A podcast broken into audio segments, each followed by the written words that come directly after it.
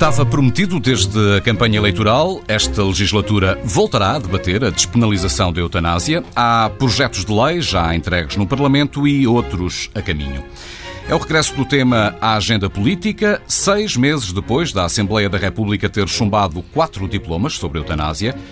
Com os deputados muito divididos, como divididos estarão os portugueses. Nos últimos dias, a Igreja Católica Portuguesa assinalou a convicção de que há hoje entre os cidadãos sinais convergentes na defesa e promoção da vida e voltou a sublinhar que a vida não é referendável. Ora, o desafio que lancei aos meus convidados, dois médicos, passa justamente por aqui, pelo referendo.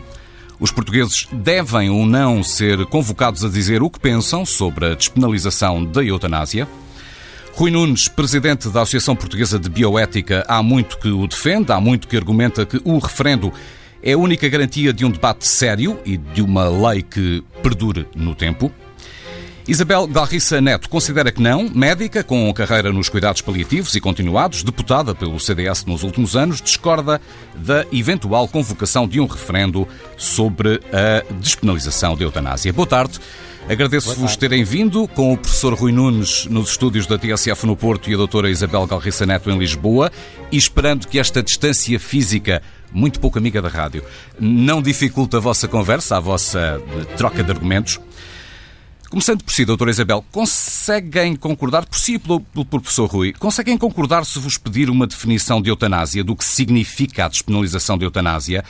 De um ponto de vista científico, é possível concordarem numa definição? Há pelo menos este consenso entre a comunidade médica? Doutora Isabel. Muito obrigada por esta oportunidade. É um gosto voltar a conversar sobre este tema com o professor Rui Nunes e é um gosto poder, eh, de facto, contribuir para clarificar ideias numa matéria que está, infelizmente, tão rodeada de distorções e de alguma demagogia e imprecisões. E começamos precisamente eh, pela questão do termo e simplificando, e para aqueles que nesta tarde nos estão a ouvir e esperando ser uh, útil, é preciso preciso dizer que nós falamos de eutanásia quando falamos de executar a morte de alguém. Uh, a seu pedido, como é óbvio, e vou sublinhar a seu pedido, considerando que estará supostamente numa situação de sofrimento dito uh, intolerável no final da sua vida e, portanto, basicamente, a figura penal é a execução do homicídio a pedido, e é isto que efetivamente é. No caso concreto, eu gostaria de lembrar que não são outros que pedem a eutanásia para terceiros, o que infelizmente, e para quem contacta com doentes, às vezes pode surgir por várias razões, e portanto é o próprio que fará esse pedido para ser morto por um terceiro, invocando o sofrimento intolerável. No caso concreto daquilo que estamos a falar, eu gostaria de clarificar, mais uma vez, clarificações, que nós não estamos a falar de despenalização, estamos a falar de mais, estamos a falar de legalização, porque o Estado vai pôr ao serviço dos cidadãos meios dos seus serviços públicos para executar Antes de darmos esse passo, só perceber junto do professor Rui Nunes se ele acrescenta ou retira algo à definição que aqui nos deixou.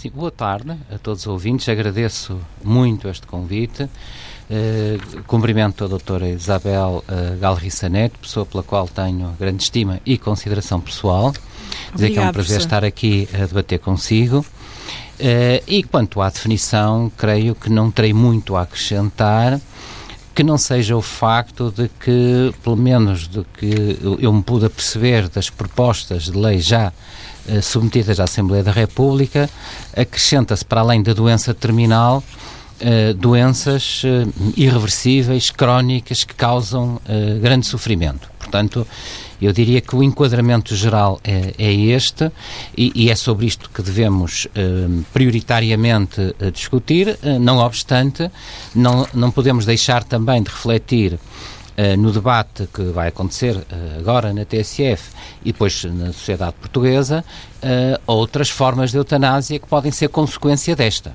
Muito Ou seja, bem. penso que não vamos poder separar diferentes tipos de eutanásia porque, feliz ou infelizmente, é a realidade nos países que é legalizado. Muito bem, há já uns anos, dizia na abertura do programa, que o professor Rui Nunes tem vindo a apelar à realização de um referendo sobre a eutanásia, voltou a fazê-lo antes da última campanha, para as uh, últimas eleições legislativas. Uh, entende que é a única forma de garantir um debate sério, profundo, rigoroso, sobre uma matéria uh, tão complexa. Pergunto-lhe o que é que o referendo oferece mais do que um debate parlamentar e, antes disso, porquê é que os políticos não o ouvem? Porquê é que vêm recusando esta ideia de um referendo? Bom, Tem alguma explicação? Mais, uh, uh, sim, antes de mais gostaria de dizer que uh, o tema da eutanásia é um dos que mais divide e fratura a população portuguesa, como qualquer população de qualquer país civilizado. E, portanto, a minha primeiríssima mensagem é de que o debate seja um debate tecnicamente substanciado, mas, sobretudo, muito tolerante, porque estamos numa democracia livre, plural, abrangente, há diferentes mundivisões sobre distintas realidades e, por consequência, uh, diferentes pessoas e diferentes correntes de opinião têm a sua razão e acreditam na sua verdade.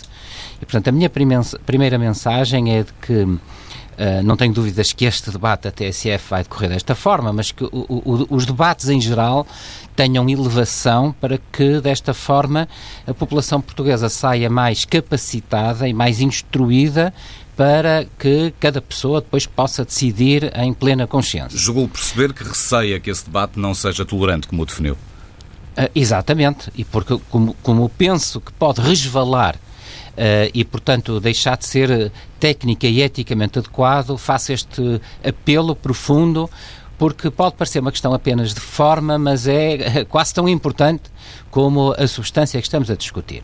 A questão do referendo, para mim, é muito clara e por isso a defendo há algum tempo e defendia já na legislatura anterior, quando uh, foram efetuadas estas propostas. E faço por diferentes motivos. Um primeiro motivo tem a ver com uma questão de princípio é que eu acredito que o povo português é um povo uh, sereno, um povo educado, um povo que sabe fazer escolhas. E, portanto, uh, o, o, velho pensamento de que a população portuguesa não tem educação, ou tendo educação não, tá, não está capacitada, capacitada para fazer escolhas, eu francamente não acredito, não quero acreditar e não defendo isso, porque creio que os povos desenvolvem-se mais se forem convocados a participar diretamente no seu dever coletivo. Portanto, há uma questão de princípio. Eu acredito pontualmente, como é evidente, nesta, neste exercício de uma democracia mais direta.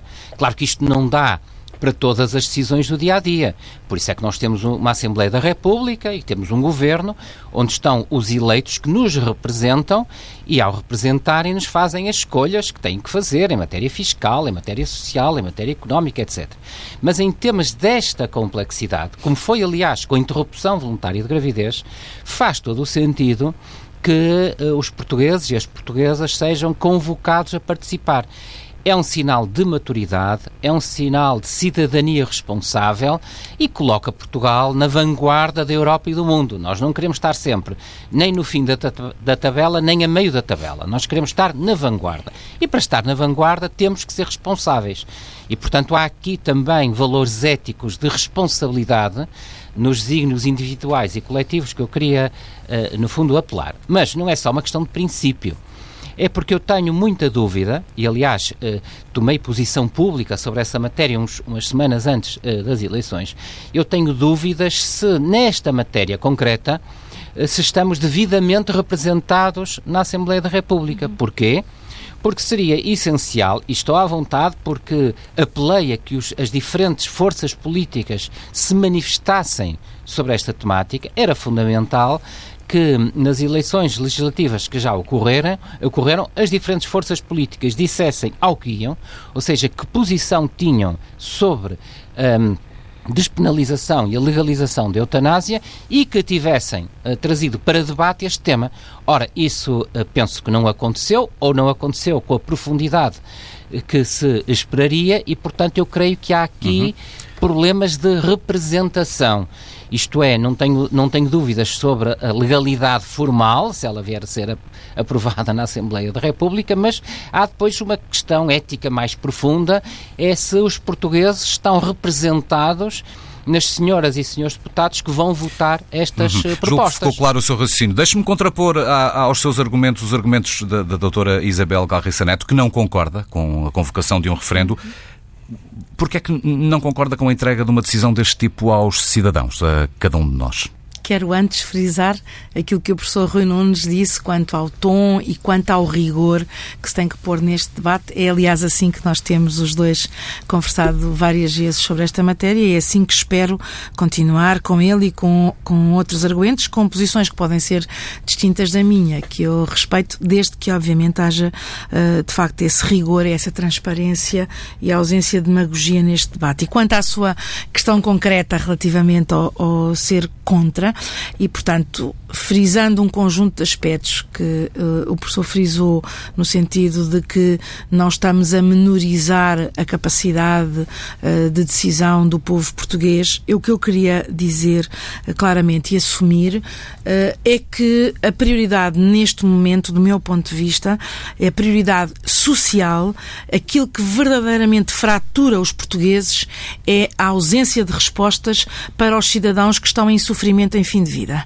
E, portanto, este é o, o, o digamos, o, o, motivo central que nos traz aqui a questão de referendar, não referendar a eutanásia, precisamos ou não precisamos de eutanásia. E a minha razão de fundo prende-se com isto. Eu considero que, de facto, esta é uma moção, um impulso político, não é um impulso social. Socialmente, os portugueses precisam de respostas, porque o sofrimento, de facto, isto tem que ser reafirmado, o sofrimento em fim de vida é inadmissível e eu sei que ele é tratável e aquilo que fratura verdadeiramente a sociedade portuguesa é nós termos 70% de portugueses que não têm acesso a cuidados paliativos. E do meu ponto de vista, o desviar de alguma forma, o concentrar atenções num referendo ou numa qualquer lei de eutanásia, de facto afasta-nos sobre a prioridade social. E às vezes os políticos estão a confundir aquilo que, por razões de composição parlamentar, por razões de agenda, uh, parece que é a prioridade política e não corresponde de todo a uma moção social. E eu gostava... Se a verdade é que entrou na agenda política, eu pergunto-lhe se o reverso da medalha não é podermos vir a ter eventualmente a despenalização da eutanásia ou legalização da eutanásia uh, aprovada apenas pelos deputados. É, é isso que de facto eu tenho que denunciar com preocupação, porque efetivamente parece que é mais fácil, mais rápido, mais barato fazer uma lei de eutanásia quando nós temos um enquadramento de ter 70% de portugueses que não têm acesso a cuidados de saúde rigorosos que transformariam o seu fim de vida. E essa sim é que me parece que deve ser a prioridade até do ponto de vista da da própria sociedade. E, portanto, nós estamos numa sociedade que não é moderna nem avançada, quando aquilo que faz é oferecer para as pessoas que estão em sofrimento uma solução que não é acabar com o sofrimento, é acabar com a vida deles, para sermos claríssimos e, portanto, eu esperaria que efetivamente não trocássemos prioridades, porque, inclusivamente, quando do ponto de vista social se der prioridade à eutanásia e as pessoas não têm acesso aos cuidados paliativos, estou, de certa forma, a empurrá-los para uma solução que muitos deles não quereriam se tivessem acesso aos cuidados paliativos. Olha, essa é a minha realidade com milhares de doentes tratados e, portanto, eu não os vejo em sofrimento intolerável, nem os vejo a pedir eutanásia. Mas deixe-me perguntar se deve haver limite, para, para deixar isso claro, se, se, entende que deve haver, deve haver limites aos temas que devem ser uh, objeto do escrutínio da sociedade, uh, nomeadamente através de referendos. Uhum em que exato ponto é que entende que deve ser colocada uma fronteira, se é que ela deve existir? Basicamente, eu disse-lhe isso antes, quando conversámos, uhum. eu não tenho uma oposição rotundamente fechada à realização de um referendo. E, portanto, uh, uh, quero aqui deixar claro que a minha oposição é, neste momento, muito mais em termos de timings e de prioridades e de auscultar e perceber onde é que está a fratura da sociedade portuguesa. E, claramente, do meu ponto de vista, e não há, como aliás pode provar por aquilo que tenho dito e escrito, não tenho nenhum problema em debater o tema. Estranho é que as prioridades estejam trocadas. Li, li uma declaração de disponibilidade sua para ir à luta num eventual referendo. Quem defende a despenalização da eutanásia, a doutora Isabel Galriça Neto, já passou um pouco por esta questão. Vê nesse passo um, o exercício da liberdade de autodeterminação, termos liberdade total de opção sobre cada instante da nossa vida, até sobre esse momento uhum, da, uhum. da nossa morte. Concorda, professor Rui Nunes, que esta é uma questão de liberdade individual, de exercício absoluto dessa liberdade? Sim, eh, vamos lá ver. Eu eh, estou em completa sintonia com a doutora Isabel Neto no que diz respeito à premência da implementação de todas as condições para que os pedidos de eutanásia eh, não existam. Porque uh, aquilo, que é, aquilo que é o consenso internacional é que a eutanásia ativa voluntária, é disto que estamos a falar, uhum. é só para situações de uh, sofrimento intolerável. Uh, ora, se existirem condições em sede de cuidados paliativos, e, e, tenho batido muito pelo alargamento e pela capacitação de profissionais nessa matéria. Mas também uh, o Plano Nacional de Luta contra a Dor. É inconcebível que ainda haja pessoas com dor crónica uh, no nosso país. Uh, ali, por exemplo, que, que o projeto de lei do PAN prevê que a eutanásia possa ser administrada quando existe dor insuportável. Ora, o conceito é mais sofrimento uh, existencial do que propriamente de dor. Uh, mas, dito isto, há um conjunto de medidas. O que nos estava a querer dizer, e desculpe só sublinhar a ideia, Sr. Professor, é que se houver forma médica, científica de minorar, de fazer o número de pedidos melhorar de esse, esse estado de sofrimento intolerável, a eutanásia nem sequer pode ser praticada, era aí que eu ia chegar. Não, o, o que eu quero dizer é que uh, grande parte, estima-se que grande parte dos pedidos de eutanásia uh, possa ter por trás uh, situações e circunstâncias que um sistema de saúde e uma sociedade, porque não é só o sistema de saúde, é o sistema de proteção social, é o apoio da família, etc., mais desenvolvido, possam ultrapassar. Era, era um aspecto que eu queria deixar claro. Por exemplo, no que diz respeito ao suicídio, sabe-se que a grande parte das tentativas de suicídio, pelo menos, porque é isto que se pode estudar, tem por trás doenças afetivas tratáveis como a depressão.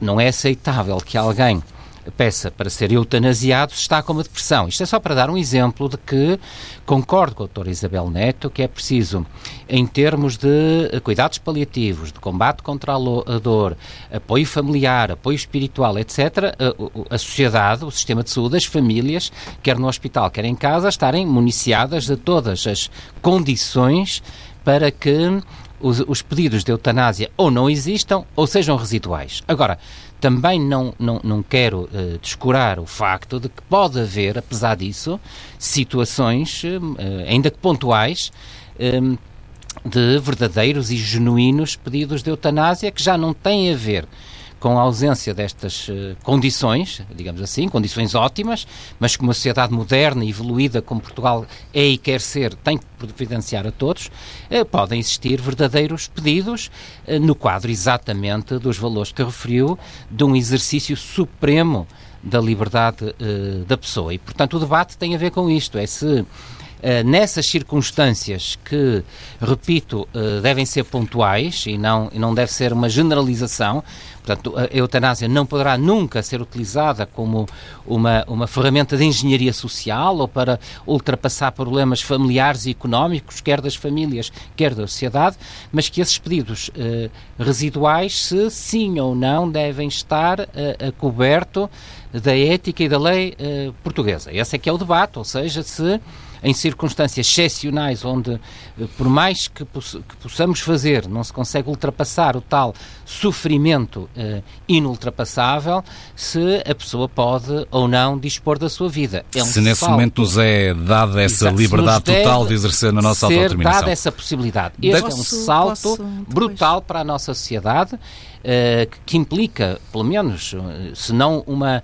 uma reformulação, não sou constitucionalista, mas pelo menos uma reinterpretação da, da Constituição, porque a Constituição diz que a vida humana é inviolável, mas um, eu creio que é este debate que tem que ser feito se os portugueses e as portuguesas estão uh, disponíveis para aceitar que em situações eh, limite uh, e fora de, dos constrangimentos já aqui referidos, que a vida passa a ser uh, um bem disponível ao próprio, nomeadamente em situação de sofrimento inultrapassável. Aceita, doutora Isabel, que ser contra a eutanásia pode significar também hum, impor uma limitação a cada um de nós, ao, ao direito a exercer essa liberdade de autodeterminação? Ora bem, então era em relação a isso que eu gostava também de fazer esclarecimentos, porque de fundo tenho aqui uh, uh, claramente que uh, dizer que sou contra esta ideia, e explico porquê, de que se trata de uma liberdade individual, porque eu acho que é uma estranha liberdade,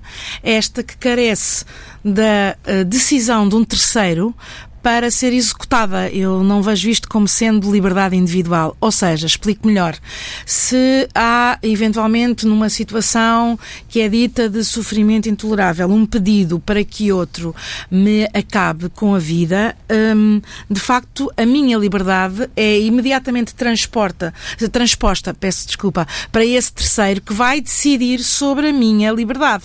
Portanto, é uma estranha liberdade e eu chamo aqui a, atenção... A decisão num primeiro instante não é individual?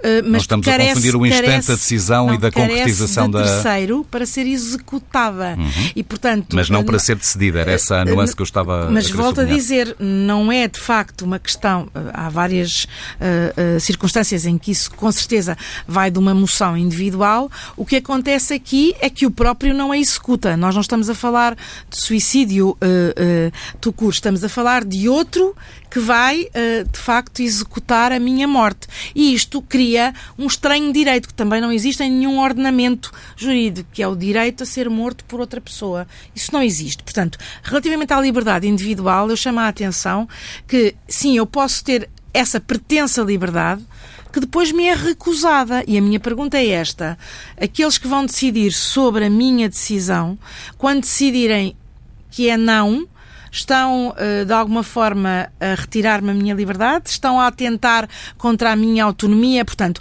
quando se fala aqui de um direito à autodeterminação e de uma liberdade absoluta, isso é falso. Factualmente, isso é falso, porque de facto há, chamo-lhe comitê de peritos, poderíamos, e não é hoje o tema, analisar as propostas que já estão em cima da mesa, que de facto os critérios são altamente facilitadores, mas voltando a esta questão, será um comitê de peritos que vai decidir efetivamente sobre aquilo que é o meu pedido. Portanto, eu não considero que o, o, enquadramento seja de liberdade absoluta e total. É falso. Só perceber é se o Dr. Rui Nunes, a partir do Porto, quer fazer algumas notas a este seu e sublinhado. Eu queria comentar sobre outros pontos que e o professor já, já, já falou, para não, não perder. Não problema. então, se me permitir, eh, relativamente a esta questão da liberdade, passamos à questão de, uh, certo, mas ainda vão existir casos de excepcionalidade, assumindo que as pessoas têm todas acesso aos cuidados paliativos e que vão existir casos de excepcionalidade em que isto se aplica. Ora, o que eu queria também aqui clarificar, se me é permitido, é que se são casos de excepcionalidade, então eu considero que a jurisprudência e os tribunais podem resolver esses casos de excepcionalidade. Agora, o que é que falta dizer aos portugueses? É que não são casos de excepcionalidade. Em casos com leis semelhantes àquelas que estão em debate, como é o caso da Holanda ou da Bélgica, eu não sei se as pessoas estão com a, a, consciência de que nós falamos de milhares de casos por ano. Nós falamos. Que sei é que a lei 16, venha a exponenciar o não é número é receio, de é isto que nos mostra a realidade. E eu não percebo porque é que a informação não mostra a realidade. 16 casos por dia, 18 casos por dia, não têm nada a ver com exceção. E qual é. Uh, porque é que chegámos aqui? Porque se criou uma lei. Pedidos, só para clarificar, não, para não, não ficarem dúvidas lá. execuções por dia. Uhum. Na Holanda. 18, exatamente. Vá ver ao Canadá e eu não quero maçar ninguém, mas é que eu acho que isto não tem nada a ver com excepcionalidade. E, portanto, de onde é que partimos? De leis supostamente iguais às nossas, semelhantes, com uma ideia. Há critérios muito rigorosos de exceção. É aquilo que é invocado. O que é que depois nós vamos ter? A partir do momento em que temos uma lei como estas, abre-se a porta a quê? A que sejam eutanasiados. E temos os relatos. Pessoas com depressão, com casos de esquizofrenia. E estes casos estão publicados. Vão em mais de duas centenas na Holanda. E, portanto, a lei, a ser uh, aprovada, rapidamente deixa de corresponder a exceções para se tornarem generalizações abusivas. E nós estamos literalmente a falar de uma matéria de vida ou de morte. Portanto, uh, a existirem os tais casos excepcionais a que o professor Rui Nunes aludia, eu penso que a jurisprudência não precisamos de uma lei para isto, porque são tais os riscos e, portanto, deixamos de ter pessoas em fim de vida. Deixamos de ter pessoas em fase terminal de doença. Hoje em dia, na Holanda, são eutanasiadas pessoas na fase inicial de doenças oncológicas. Vamos lá ouvir o seu professor sobre as suas inquietações. De Portanto, é, esta questão da excepcionalidade rapidamente se perde. Intranquiliza-o esta realidade que nos chega de outros países, Sr. Professor? Eh, sim, aliás, para mim esta é, um, se calhar, a principal questão que devemos abordar. É, na lei a criar, se vier a ser aprovada, quer pela via legislativa na Assembleia da República, quer depois uh, aprovada ou não, em sede uh, de referendo é uh, quais são as verdadeiras salvaguardas que o Estado português vai criar para evitar que exista uma rampa deslizante e que uh, a eutanásia ativa, voluntária, portanto, de acordo com a vontade da pessoa, e nas tais situações excepcionais, rapidamente possa resvalar para uh, uma prática mais banalizada, digamos assim, e, portanto, cujos critérios de aceitação também sejam mais tenos. E creio que este debate deve ser especialmente pronunciado, porque é verdade, concordo com a doutora Isabel Neto, que é uh, que, que, existem casos uh, onde a, a, própria autonomia da pessoa, o tal exercício último da liberdade, não, não estão sequer em causa. Entende que aí o ponto em, termos uma má lei e uma boa lei, é esse o ponto que pode uh, não, eu, eu creio fazer qualificar é que, de forma diferente? Creio que uh, uh, a lei a aprovar, se for o caso, deve estar municiada de todas as salvaguardas e mais algumas, precisamente de acordo com a experiência existente na Bélgica, na Holanda e no Luxemburgo, portanto, os nossos uh, países irmãos da União Europeia, uh, de acordo com essa experiência, que nós sabemos que existe e que há coisas que não estão a correr bem e a nossa lei a criar. Se for o caso, uh, pelo, pelo, pelo, modo que for, deve cautelar que esses desvios não existem nem existirão no nosso país para que as pessoas em casa estejam tranquilas de que não estão, nomeadamente em sede de referendo, a votar uma coisa, eh, mas que depois a consequência vai ser outra. E, portanto, queria salientar este aspecto porque eh, concordo que há desvios que são intoleráveis, nomeadamente tudo o que se possa relacionar com eutanásia involuntária, ou seja, uhum. a eutanásia, portanto, a morte medicamente assistida, recorrendo a fármacos, mas já não decorrente de uma vontade verdadeiramente expressa e profunda da pessoa, o tal exercício da liberdade e autodeterminação individual, mas uma interpretação subjetiva de terceiros. Às vezes até com boas intenções, porque não querem ver a pessoa a sofrer, os pais que não querem ver um filho a sofrer, por exemplo. Portanto, pode haver todas as boas intenções, mas creio que tem que haver aqui mecanismos de salvaguarda e o debate um, na Assembleia da República e na sociedade tem que aprofundar estes mecanismos de salvaguarda e penso que a criação do tal, da tal comissão de avaliação ou de supervisão que a priori até podia ser dispensável, mas que tem este objetivo.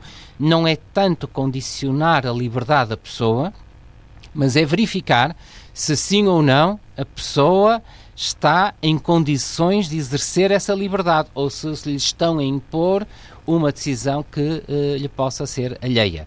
Portanto, uh, esta mensagem é uma segunda mensagem forte que eu queria deixar: encontrarmos um, e por isso é que era importante o referendo, porque estimula o debate público e estas questões vêm à tona, que se calhar no debate mais fechado da Assembleia da República não vem, encontrarmos mecanismos de supervisão, de acompanhamento, de regulação, para que, eh, enfim, esta, esta, eh, esta, esta prática eh, a ser aprovada na modalidade que os partidos pretendem não, não se desvie rapidamente do seu objetivo central. Muito bem. E Estamos... isto também é uma mensagem para as autoridades com funções de regulação no setor da saúde. Uhum. Nós estamos, estamos a entrar nos, e, nos... E, e, portanto, fazer este, este apelo. Dizia que estávamos a entrar nos 10 minutos finais do programa e eu ainda gostava de passar pela afirmação do princípio da dignidade humana, uhum. de uma morte digna, Sim. que é outra das uhum. vantagens assinaladas por quem defende a despenalização da eutanásia. Um, continuando a ouvi-lo, professor Rui Nunes, podemos, podemos considerar, creio que já o li dizendo, pelo menos que estávamos numa fronteira próximo disso, uh, podemos considerar que estamos perante um direito fundamental dos cidadãos? O direito fundamental, pelo menos na minha ótica, a poder ter esta morte é, digna? Uh, o direito fundamental é ao exercício da liberdade de autodeterminação. Se uh, os portugueses e as portuguesas, pela via que for, entenderem que a vida passa a estar, uh, ou a disponibilidade da vida passa a estar no enquadramento do exercício da liberdade e autodeterminação, uh, muito bem, isso vai se, vai -se integrar nesta percepção mais alargada da dignidade humana. Se não entenderem, não está porque não há uma visão uh, fechada sobre estes temas e, portanto, eu creio que uh, é um debate muito sério e muito profundo e é precisamente esse alargamento difícil. e difícil, é esse alargamento que, é cheio de arestas, cheio de cruzamentos. Uhum. E, hum, enfim, se me permite mais só uma, uma chega final, é que este debate não se pode circunscrever à sociedade, deixando de fora as associações uh, dos profissionais de saúde. Uhum. Ou seja, uh, como se compreende, se for uh, despenalizada ou legalizada a administração de eutanásia através de um terceiro, como disse a doutora Isabel Neto, nomeadamente um médico ou um enfermeiro, é absolutamente imperativo que, a par e passo deste debate social, as ordens profissionais e outras associações representativas de médicos e de enfermeiros também se debrucem sobre este tema, porque isto terá, eh, na medicina seguramente, ehm, alterações, impactos profundos, nomeadamente eh, na ética médica e na, formulação dos códigos de ética médica, mas também noutros domínios, como por exemplo no ensino médico. Portanto, ehm, é importante que, e também deixo esta terceira mensagem, que um, as associações médicas e de enfermeiros, sobretudo, mas todos os profissionais de saúde, se envolvam ativamente neste debate para que. Uh, e há a forma solução... de conviverem. Demos aqui um salto, mas eu depois recupero a dignidade e, e formulo a pergunta também à doutora Isabel. Um, há forma de, de conviver? A, a prática da eutanásia pode hum, colidir obrigatoriamente com a ética e a deontologia médica ou há forma de poderem conviver? Neste momento. Neste momento não, mas no, com, com, esta, com, base esta, numa esta, lei futura. Numa lei futura, eh, como se compreende, eh, eh, terá que ser também estimulado um debate profundo junto da classe médica e de enfermagem para que a consciência crítica de médicos e enfermeiros avalie esta situação e verifique se sim ou não é compaginável. E eu fazia-lhe a pergunta porque imaginava que eventualmente esse terceiro poderá não ser obrigatoriamente um médico. Exatamente. Eu tenho, eu tenho defendido ao longo dos anos que caso Uh, Portugal, pela via que for, aprovar a, a, despenalização e a legalização da eutanásia, que até poderá fazer sentido discutir se uh, deve ser um médico ou um enfermeiro um, praticar, administrar a eutanásia ou se podemos recorrer a um modelo diferente Uh, por exemplo, voluntários preparados. Como porque, acontece na Suíça, creio. Como acontece Ou na não é Suíça. não é eutanásia, porque, mas suicídio por, assistido. Estamos a falar Porque, uh, no fundo, um, a, a, questão é se, uh, e partindo do pressuposto que estamos num Estado de Direito e que aquilo que, pela via legislativa, for aprovado, como cidadão, obviamente, obrigamos-nos a, a, cumprir. Mas podemos interrogar, se for esse o caso, se um, deve estar ou não dentro do ato médico de enfermagem esta prática. Vamos Podemos ouvir a doutora Isabel. Temos aqui não. duas, três questões distintas para a mesma então, parte final do Se eu puder, uh, nesta parte final, retomar esta última questão sobre, basicamente, se isto é ou não um ato médico. É bom lembrar, isto também é público, uh, às vezes esquecido, mas ainda há duas semanas, a Associação Médica Mundial, que congrega todos os colégios de médicos do mundo, uh, reafirmou que a eutanásia não é um ato médico. E isto tem que ser dito. Portanto, a eutanásia. Mas é um ato de saúde? Podemos não, dizer não também é, não. Não é. E, portanto, é bom não já irei à questão uhum. da dignidade para não confundirmos aquilo que são cuidados de saúde. Porque os cuidados de saúde servem efetivamente para ajudar as pessoas a terem mais eh, qualidade, não a terminar com a sua vida. Mas eu queria dizer que relativamente a esta questão, efetivamente corroboro aquilo que são entidades inequivocamente reconhecidas a afirmar que não é um ato médico e, portanto, que não faz parte daquilo que é uma intervenção uh, médica. Uh, de facto, uh, tornar isto um ato médico, um pretenso ato médico, de alguma forma eh, torna mais ascético. A, a, sociedade tem uma relação difícil com a morte e, portanto, transferir esta decisão para cima dos médicos é uma forma de aliviar consciências, do meu ponto de vista, e uma forma de levar para mais longe e tornar isto como um ato de saúde que ele efetivamente não é. Mas eu queria recuperar aqui a questão da dignidade e voltar a dizer que esta uh, questão de ser tratado como pessoa e de achar que a eutanásia promove a dignidade, mais uma vez, recebe a minha estranheza, e não então, é só a minha. como é que se consegue Porquê? dar dignidade Porque, ora, ao fim de vida de alguém condenado a morrer? Dá-se à vida, disse um muito bem, a dignidade dá-se à vida. E nós queremos dignidade e promover a dignidade à vida. Não é a eutanásia que confere nem dignidade à morte nem à vida. Não confere. Porquê? Porque eu estou a acabar com o sujeito que experimenta a dignidade. Portanto, é uma forma estranha. Eu quero promover a dignidade acabando com a vida do que de facto experimenta a dignidade. É estranho. É no mínimo estranho e não é uma questão de, de, de, de uh, filosofia. É uma questão factual. E nessa perspectiva é bom dizer que efetivamente nós queremos promover, e olha, quem trabalha nos cuidados paliativos faz isso ativamente, promover a dignidade das pessoas, conferir dignidade, não prolongando uma vida à custa de mais sofrimento, não uh, uh, executando a morte de uma pessoa que está numa situação uh, de fim de vida. E nós não estamos obrigados, eu queria aqui deixar bem claro, porque tenho uma posição muito forte em relação à obstinação terapêutica, que efetivamente nós não estamos obrigados a prolongar a vida de qualquer qualquer a paciente. terapêutica é isso mesmo, não é? É, é através de tratamentos prolongar úteis, a vida através de tratamentos, tratamentos inúteis, inúteis, inúteis, fúteis e que trazem mais sofrimento. Portanto, o que eu queria aqui reafirmar relativamente a esta questão ao direito de morrer com dignidade, não, não é esse direito. A morte não é um direito, a morte é uma inevitabilidade, é um facto da própria vida. Ninguém tem direito a morrer.